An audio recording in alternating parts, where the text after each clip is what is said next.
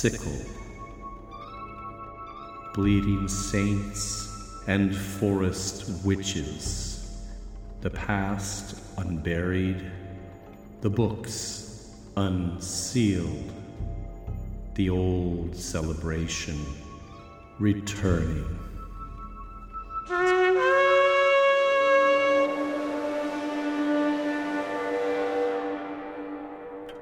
Hello, and welcome to my study. Please uh, come in and have a seat. The books you see are those uh, used to research our show, and the individual to my right here will be reading from some of these as they are quoted in our episode. Her name is Mrs. Carswell.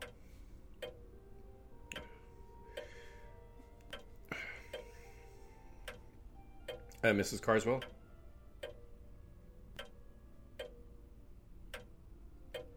You're just going to keep sitting there like that? Okay, well, uh, this seems to be some sort of uh, Halloween stunt. I uh, I thought it might come to something like this, the way she's been. Uh, Mrs. Carswell is all dressed up for the holiday, and uh, for the theme of our show, I might add, as uh, a witch. Uh, uh, she's uh, put quite a bit of work into this uh, costume and has been uh, wearing it since I saw her this morning. And just sitting here, not moving, um, ever since she finished her morning routines. And it's it's been several hours.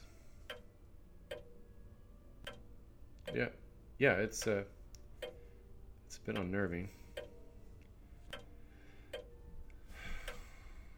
So I, I don't know what's going on. There seems to be some sort of fixation. Lots of talk about being away from home for Halloween. It's um, we're supposed to be recording, Mrs. Carswell.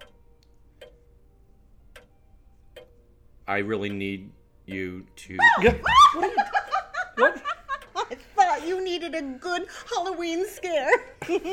what are you doing? Oh my god! Well, you, you had your trick.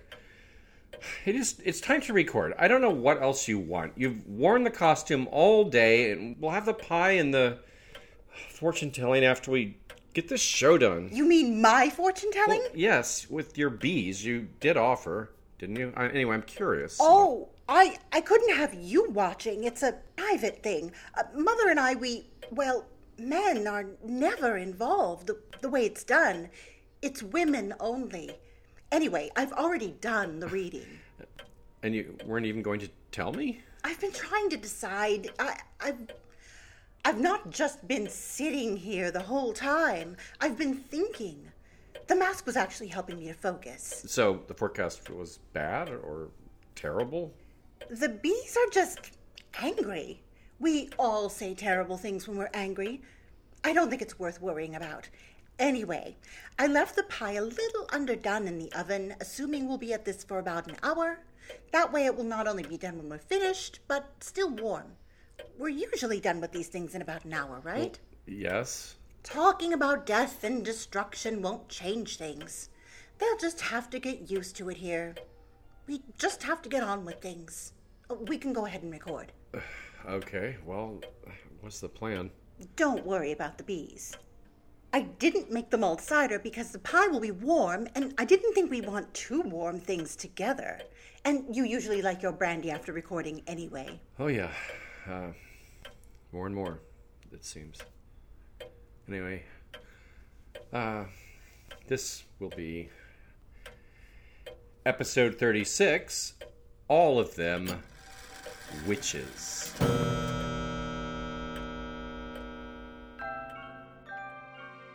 I am your host, Al Ridenour, and this show, Bone and Sickle, explores the intertwining of horror and folklore in a historical context. I started the show as a way to further explore this uh, area of intersection after writing my book, The Krampus and the Old Dark Christmas. Bone and Sickle only exists thanks to the generosity of our Patreon donors. You'll receive a number of monthly rewards related to the production of this show, and I'll have more on uh, Patreon at the end of the episode. Tonight, we'll have five mostly unrelated stories, uh, sharing only one thread, every character, whether rightly or not, whether a historic uh, personage or a uh, purely folkloric figure, all of them have been regarded as witches.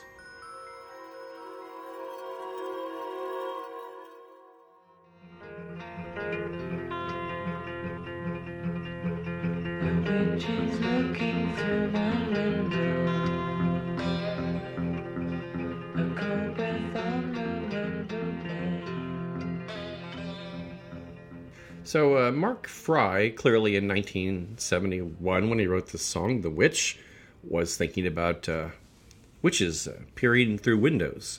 But he was not alone. We uh, have uh, someone from Connecticut doing the same. As a little girl growing up in Monroe off Cutler's Farm Road, I awoke one night to a woman staring into my window. I have never forgotten her face. I remember looking at her and wishing she would go away. I would close my eyes and open them, but there she would be. She was laughing at me, and the only thing I could think of while she was there were pies. She kept sending me some message about pies. This is taken from a message board dedicated to Hannah Cranna, a witch of local legend in Monroe, Connecticut. The Cutler's Farm Road mentioned was uh, believed to be the location of her home. Uh, another uh, posting. In one of the fields where the newer houses are now, we found a cauldron with what looked like cow bones around it. I asked my dad what it was, and of course he didn't tell me, but I heard him talk to his friend, and he said something about a witch. There is uh, also a rock upon which the witch used to sit, which causes cars on a nearby road to lose control and also bears imprints of the uh, devil's hooves. And a grave in Gregory's Four Points burial ground, uh, bearing both the witch's nickname, given for unknown reasons, that is Hannah Cranna, and her real name, Hannah Hovey. The date of her burial was rather recent for a witch, that is 1860. Hannah's reputation as a witch began with the death of her husband, who in 1807, during his nightly walk, somehow plummeted from a cliff. An improbable death, which seemed to call for further explanation or theories, uh, and in this case, the theory was he'd been bewitched by his wife. The widowed Hannah, for the rest of her life, dressed in black and never remarried, keeping company on her isolated farm with only a rooster by the name of Old Boreas. The bird, which was known for crowing at the stroke of midnight, came to be regarded as a sort of uh, witch's familiar. The farm itself was said to be home to a thriving population of snakes, believed to uh, protect uh, their mistress. And, as you might expect, uh, Hannah was uh, said to be querulous and threatening in her encounters with neighbors. Soon, there were stories about curses laid on members of the community. A trespasser, whom Hannah angrily berated for fishing in a brook flowing through her property, was, after that, unable to hook a single fish.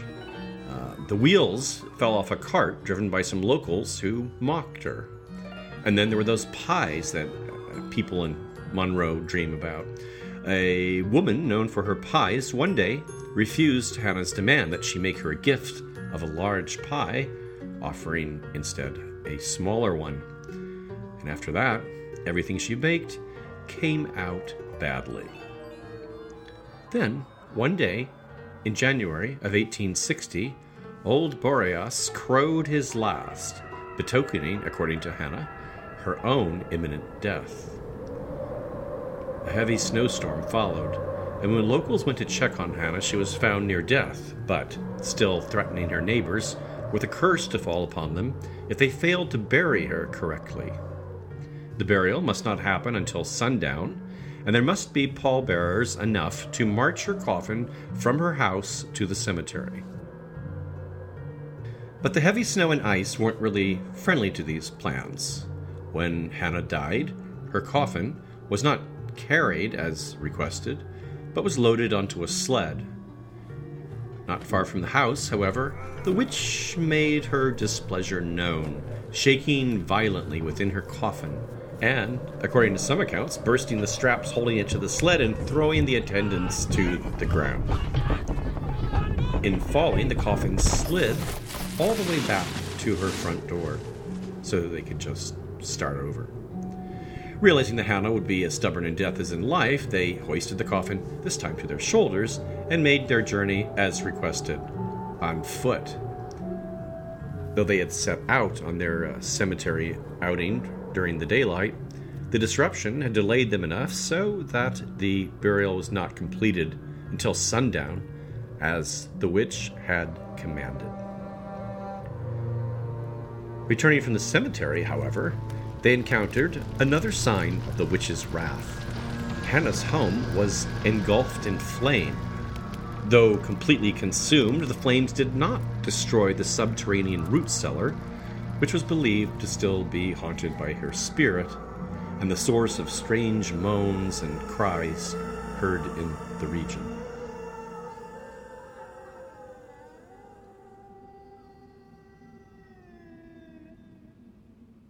Now, whether it's coincidence or somehow uh, retained as a motif over the centuries of storytelling, there are some surprising parallels in Hannah's story to one told in uh, 1125 by the English chronicler William of Malmesbury. It's uh, in his uh, Chronicle of the Kings of England as a sort of uh, digression and under the title On a certain wicked woman. The uh, Witch of Berkeley, as she's known, is described as a woman. Devoted to gluttony and wantonness, and even in her old age putting no limit to her crimes and witchcraft. Like uh, Hannah Cranna and her rooster, this woman has her own bird familiar, a jackdaw, a sort of crow, who one day during dinner is heard to begin chattering. The witch grows pale and drops her knife, interpreting the jackdaw's message. This day I shall meet with a great disaster, for my plow has today come to its last furrow. And suddenly a messenger arrives in her hall, fearfully announcing the news that the witch's son and his family have been killed. Stricken with grief, the witch grows ill and takes to her bed, sending urgently for her children as she realizes this uh, malady is Creeping down to her vitals. Fearing the devil will come for her after a life spent in wickedness, she, like Hannah Cranna, has very particular instructions to be carried out after her death. When I am dead, sew me up in the hide of a stag, and then place me in a stone sarcophagus, and fasten the lid upon it with iron and lead, and then bind the stone round with three most powerful chains of iron. As her children have followed a more righteous course in life, one being a nun and the other a monk, she relies on them uh, to also Employ fifty clerical singers of psalms to chant, and as many priests to celebrate masses for three days. And if I lie in this way unmoved for three days, on the fourth day bury me in the ground. Upon her death, these instructions are carried out, and though demons assail the monastery where her body lays, they cannot, at least for two nights, break the bolt securing the doors. But on the third night, There was about cockcrow a noise as of enemies marching up, and the whole monastery seemed to be moved from its foundations. Then one of the demons, who was more formidable in countenance than the rest, and more conspicuous for his stature, shook down the doors of the church with a violent assault and dashed them to pieces. the creature easily snaps the chains on her sarcophagus. He also pitched aside the lid, and in the sight of them all dragged the woman out of the church, where before the doors was seen a horse neighing proudly, with iron hooves and nails projecting from him on all sides, and the wretched woman was thrown upon him, and so disappeared from the eyes of the bystanders. But her horrible cries imploring help were heard for nearly four miles.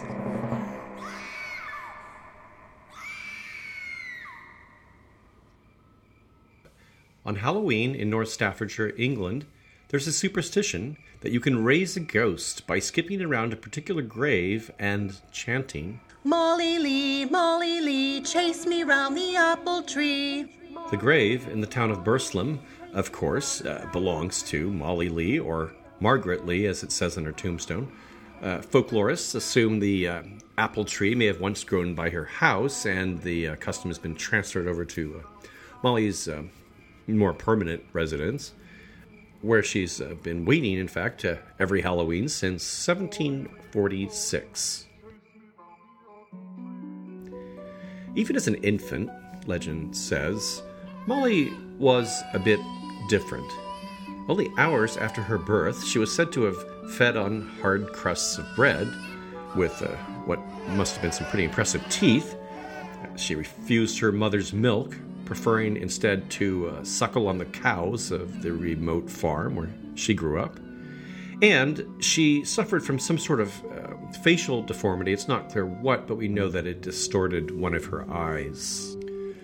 As she grew older, she assisted her parents by selling milk produced on the farm, but her interactions with those in her village were predictably uh, negative, and she remained solitary throughout her life.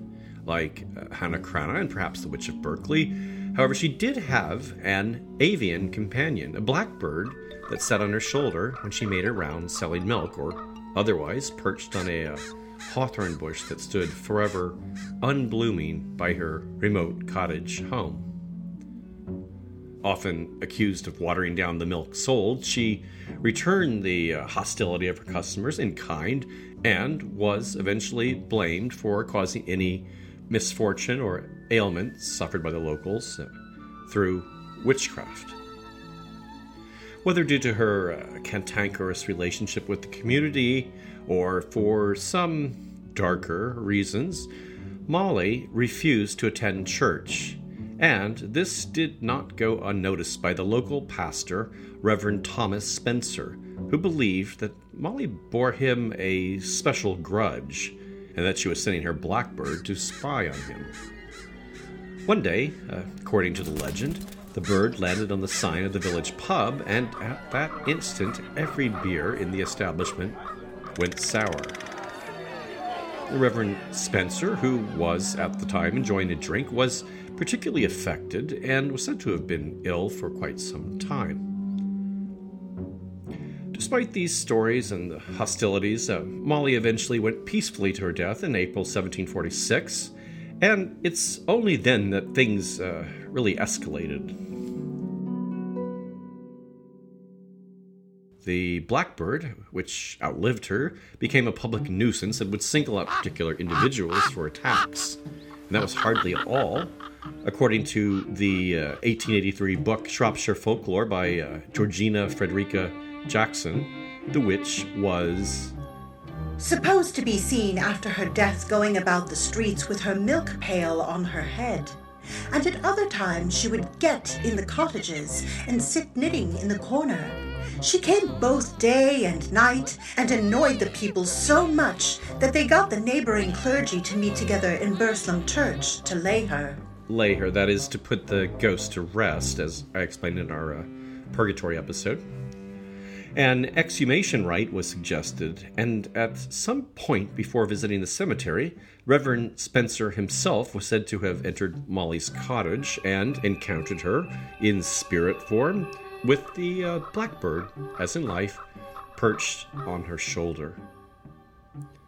Upon arriving at the cemetery, Spencer, along with five uh, parsons from nearby towns, uh, was said to have uh, disinterred the body and brought it into the church. And according to our uh, volume of uh, Shropshire folklore, prayed and prayed that her spirit might have rest.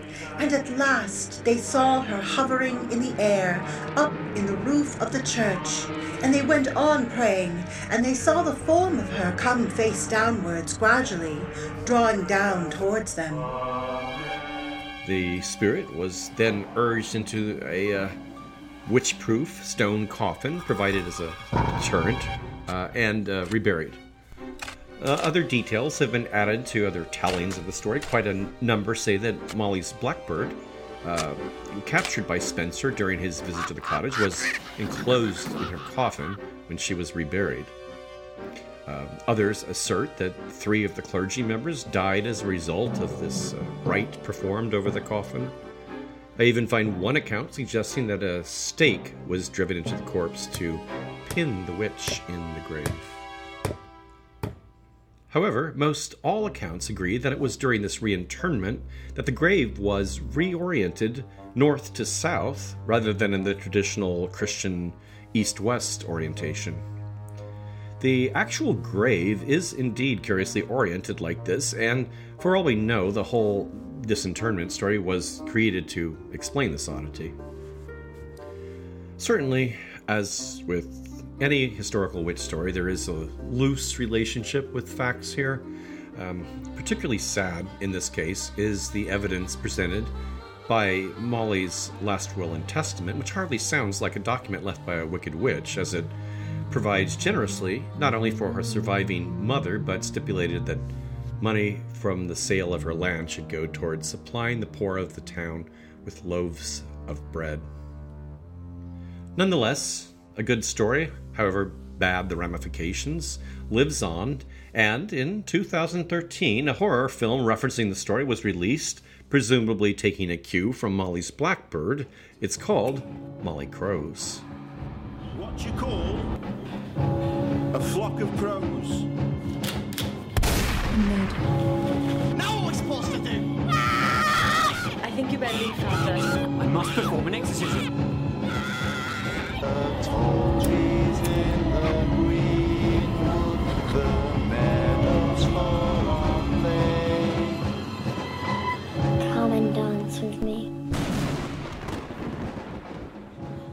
Molly Lee's story also lived on in a rather celebratory way, thanks to a colorful character the BBC once dubbed Britain's most famous witch. This would be the author, astrologer, psychic, and of course, witch, uh, Sybil Leek, who appeared on the scene in the 1960s during a wave of pop cultural interest in the uh, supernatural. that in order to really do justice to a remarkable woman, I'm going to introduce her briefly and with loving care, and yet she is one of the strangest persons I have ever met in my life. Her name is Dame Sybil Leek. She was all over newspapers and TV screens at the time, no doubt in part because of uh, the strangeness mentioned uh, by the uh, psychic Kreskin. And the, um, she was quite a large woman uh, and dressed in flamboyant, flowing gowns, often paired with a cape, and just as often appearing uh, with her own version of Molly Lee's Blackbird companion, a jackdaw she had named Mr. Hotfoot. The bird was even the subject of a sort of children's book Leek published in 1965, The Jackdaw and the Witch.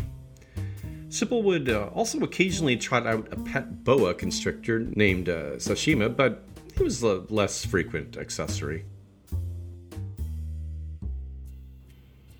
Leek was born in the vicinity of Stoke-on-Trent, as was Molly Lee, and claimed to be related to uh, her uh, 18th century counterpart, which would explain the uh, I suppose. Whether she was a genuine descendant of Molly Lee, I'll leave to you, but uh, claims of hereditary witchcraft are particularly common with witches eager to bolster their reputation. Uh, she also claimed to have received instruction in her youth from Aleister Crowley, which is not confirmed in any of his uh, biographical material.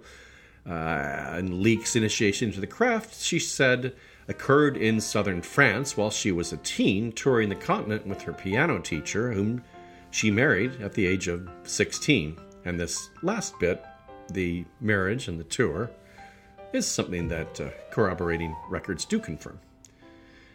When her uh, family moved south to the town of Burley on the edge of the New Forest, Leek opened three antique shops uh, in the area where she first began openly declaring her devotion to the craft.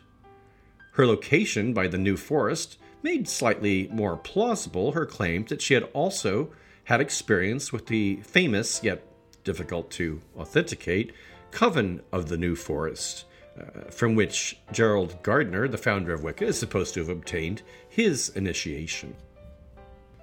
Gardner had been uh, the primary spokesman for this initial 1950s and 60s revival of interest in witchcraft, and when he died in 1964, he left a void, one which Leek was well positioned to fill. Her public profile was kickstarted in 1964 with an appearance as the mystery guest on the game show To Tell the Truth.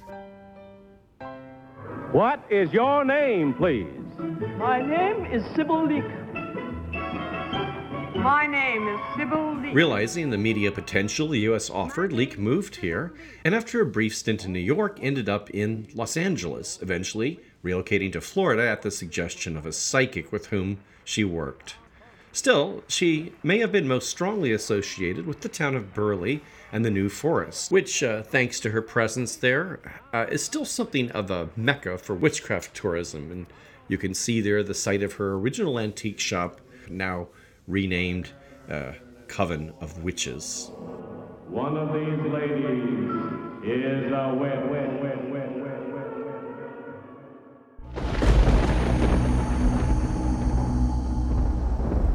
Our final story for tonight, a slightly longer one, is really quite an oddity. It's the story of a self confessed Scottish witch, Major Thomas Weir. It takes place in 17th century Edinburgh, where Weir, after a time in the military, was appointed to the position of uh, commander of the town guard, uh, hence the major title. Um, he was in every way an unlikely candidate for witchcraft. He was not only a member of an old and respected family, but a man of extreme religious zeal, or perhaps better, religiosity. Um, he belonged to a particularly uh, fervid uh, Presbyterian sect centered around Edinburgh's West Bow Street. Pious pilgrims came from far and wide to visit his looming turreted home at the head of Bow Street uh, to see him pray, this man who was nicknamed the Bowhead Saint. According to the uh, 1825 volume, Traditions of Edinburgh by Robert Chambers, he made those who heard him pray admire his flood in prayer, his ready extemporary expression, his heavenly gesture, so that he was thought more angel than man, and was termed by some of the holy sisters Angelical Thomas. A second permanent resident moved into his home on West Bow after uh, Thomas's wife died. It was his spinster sister, Jean, widely known for some reason by the nickname Grizzle. She was uh, also a fixture in these religious gatherings up until Weir retired and fell sick. And it was at this point, at the age of 71, that uh, realizing he hadn't long to live, Weir decided to get right with God and make a confession. But not the sort of boring confession uh, consisting of a handful of uh, petty venial sins, what you'd expect from a godly pillar of the community. No, Weir's life, according to this outpouring, was uh, quite a bit, uh, shall we say, more complex than any would have believed. In fact, the Lord Provost who heard it did not believe it and elected to take no action, despite laws against the uh, multitudinous acts of vice, witchcraft, and sexual abominations uh, Weir confessed to. Eventually, however, when the major refused to recant, and when his sister Jean began chiming in about her own role in these nefarious deeds, the provost was forced to detain the pair for formal questioning. And so, the actual charges from the court record are One, that when Jean Weir, his sister, was only of ten years of age or thereabout, he did entice and endeavor to lie with her and defile her, and thereafter in the years 1620, 1621, 1622, 1623, and 1624. While you may have already decided that Weir's confession was strictly the product of his religious mania and overheated impulse towards uh, self recrimination, um, that doesn't seem to be entirely true. There were actual witnesses that grudgingly came forward in support of these charges. Uh, Margaret Weir, sister of both Thomas and Jean, for instance, testified that she had caught the incestuous pair in the act sometime during her 27th year. And uh, so back to these other charges. Two, that he did lie with Margaret Bourdon, daughter of his deceased wife, and when she became a child, did marry her to an Englishman. More details are provided in this charge, including that uh, one of his regular partners was his house servant. Three, he is indicted of frequent and habitual adulteries, both during the marriage and when he was a single person. Witnesses came forward for that one too. The act had been reported at the time, but thanks to Weir's reputation, the innocent witness was not believed and flogged for what was considered slander. 4. Having defiled himself with this filthy crimes of adultery, fornication, and incest, he proceeded farther to the height of brutish abomination in committing bestiality with a mare in the year 1650 and 1651 at New Mills in the West Country, he having ridden there upon that mare, and did lie with cows and other beasts. A uh, final, rather elaborately worded charge boils down to the uh, fact that he was so dreadfully self righteous throughout his criminal career that he had blackened the reputation of his genuinely pious associates. You may have noticed that any charges of sorcery are absent here, though this all took place during the uh, height of the witch trials. It's uh, possible Weir did not confess to this, but his uh, sister most certainly did, implicating him in witchcraft too, uh, claiming that some of their incestuous acts occurred during orgiastic witches' revels.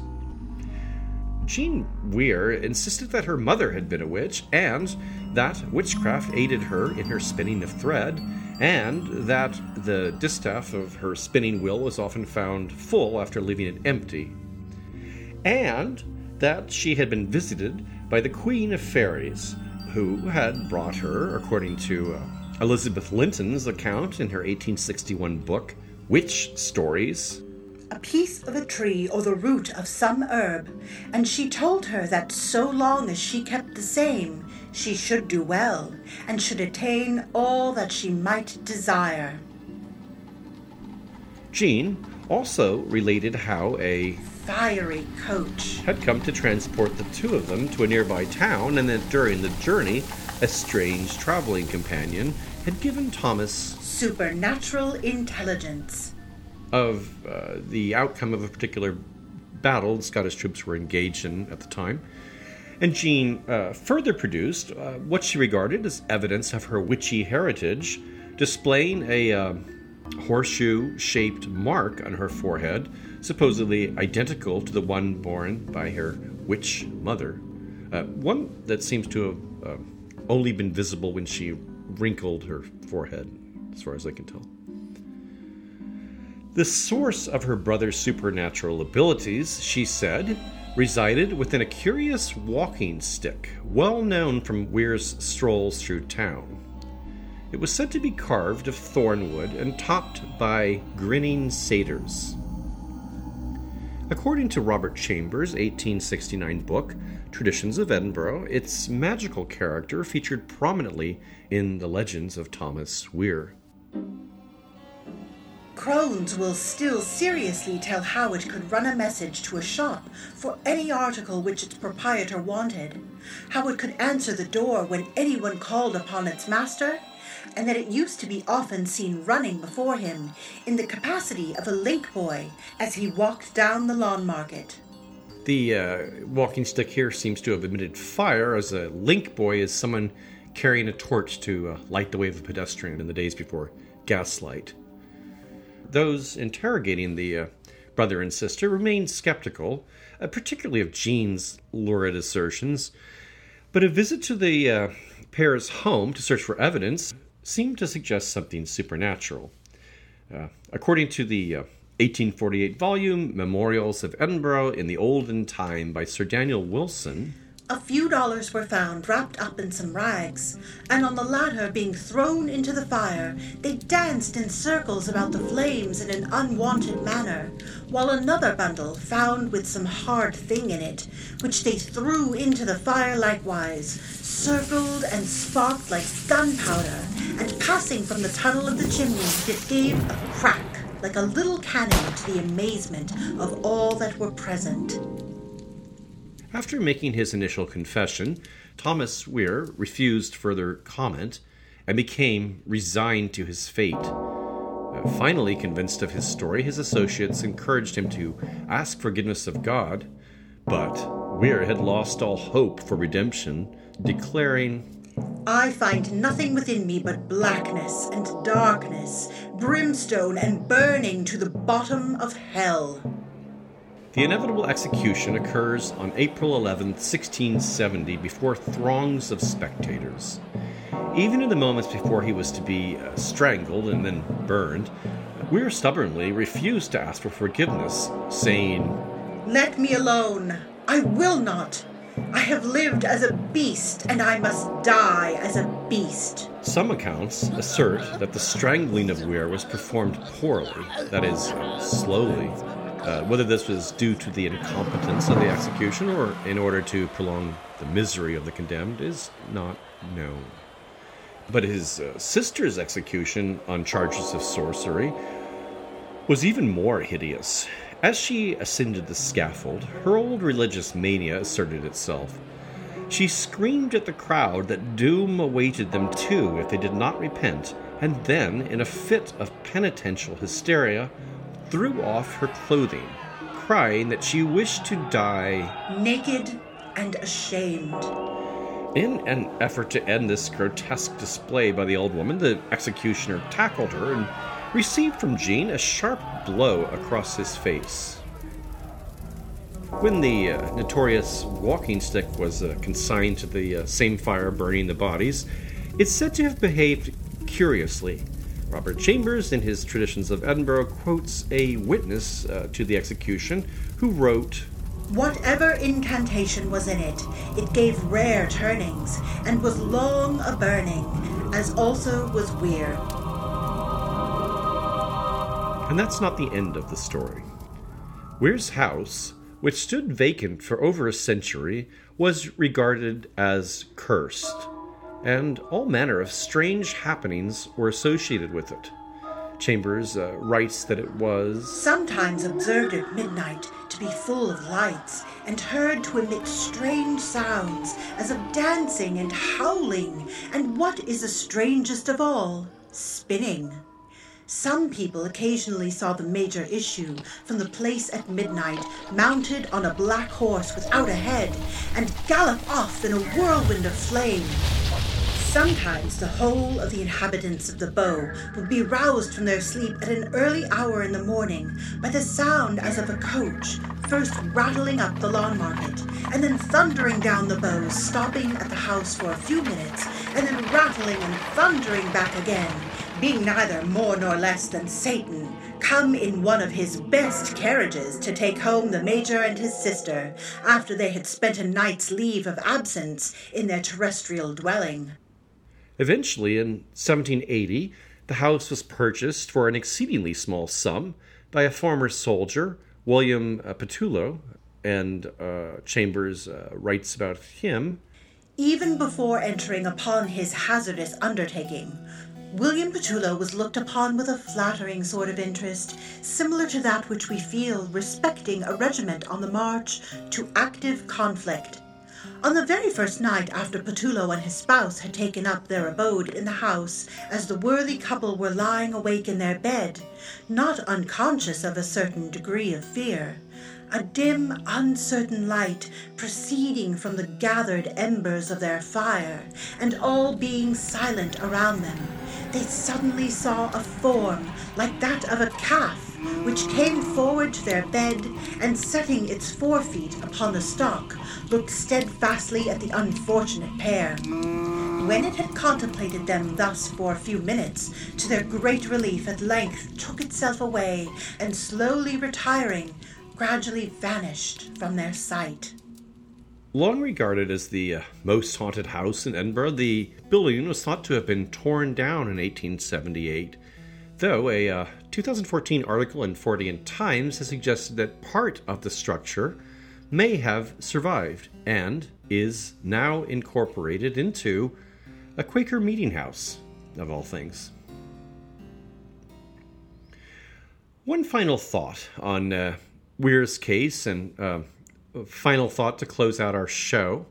It's been suggested that uh, this Edinburgh legend, one of a man uh, fractured into uh, personalities, uh, good and wicked, uh, provided inspiration to one of the city's uh, most famous writers, Robert Louis Stevenson, when he composed his 1886 novel, The Strange Case of Dr. Jekyll and Mr. Hyde. And so Edward Hyde for the first Well, everyone needs inspiration, no matter how dreadful the source. Uh, and I do hope our show tonight has provided some sort of inspiration for uh, you in your celebration of uh, Halloween in whatever guise you happen to assume. The evil in me growls to be free. What will Edward Hyde do now? I only had to drink the potion to shake off the body. Then things went wrong.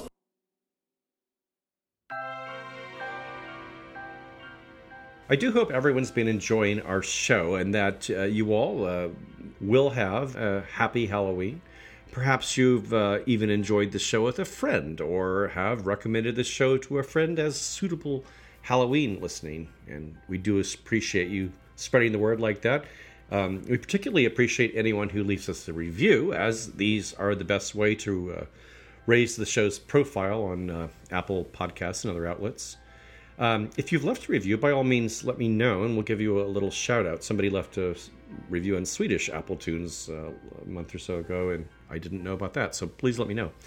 Our website, boneandsickle.com, provides links to our Facebook group, Twitter, and Instagram, along with show notes with plenty of images and video links to uh, film trailers, uh, clips, and music used in the program. Music and sound otherwise are all original for the show. Um, you can also find our donor link on the site. Uh, Patreon members have a choice of rewards, including exclusive access to uh, extra elements that go into the making of the podcast, uh, digital downloads of rare books used in the uh, preparation of the show, the show soundscapes you hear in the background, my Krampus book, and a special handcrafted mystery kit mailed to our top level donors. Donation levels begin at $1 a month, and your support via Patreon is the sole support that pays for the more than 100 hours of work that goes into each episode. A special thanks to our new Patreon donors, Michael Kaufman, Alice Tonley, and uh, Jerry Turner. The show is uh, written and produced by me, Al Ridenour. Mrs. Carswell is played by Sarah Chavez whose uh, projects and uh, writing related to death and culture you can track at sarah-chavez.com. Thanks so much for listening.